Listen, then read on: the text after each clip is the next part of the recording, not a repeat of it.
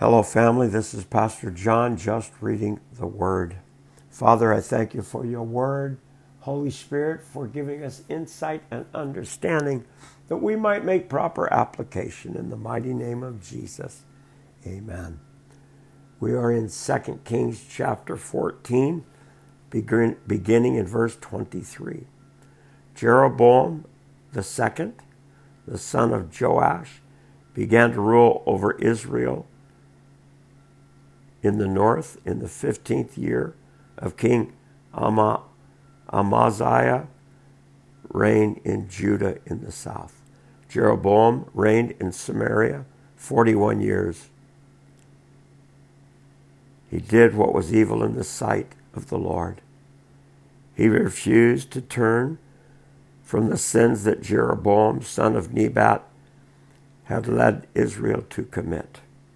Jeroboam the second re- recovered the territories of Israel between Lebo, Hamath, and the Dead Sea, just as the Lord, the God of Israel, had promised through Jonah, son of Amittai, the prophet from Gath Heber.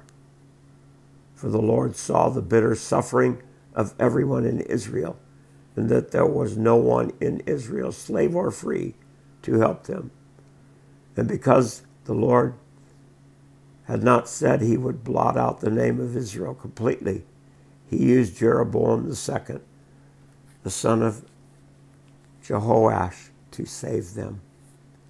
The rest of the events in the reign of Jeroboam II and everything he did, including the extent of his power, his wars, and how he recovered for Israel both Damascus and Hamath, which had belonged to Judah, are recorded in the book of the history of the kings of Israel. When Jeroboam II died, he was buried in Samaria with the kings of Israel. And then his son, Zechariah, became the next king. Amen. Father, I am so thankful that you are true to your word and that you keep us who love you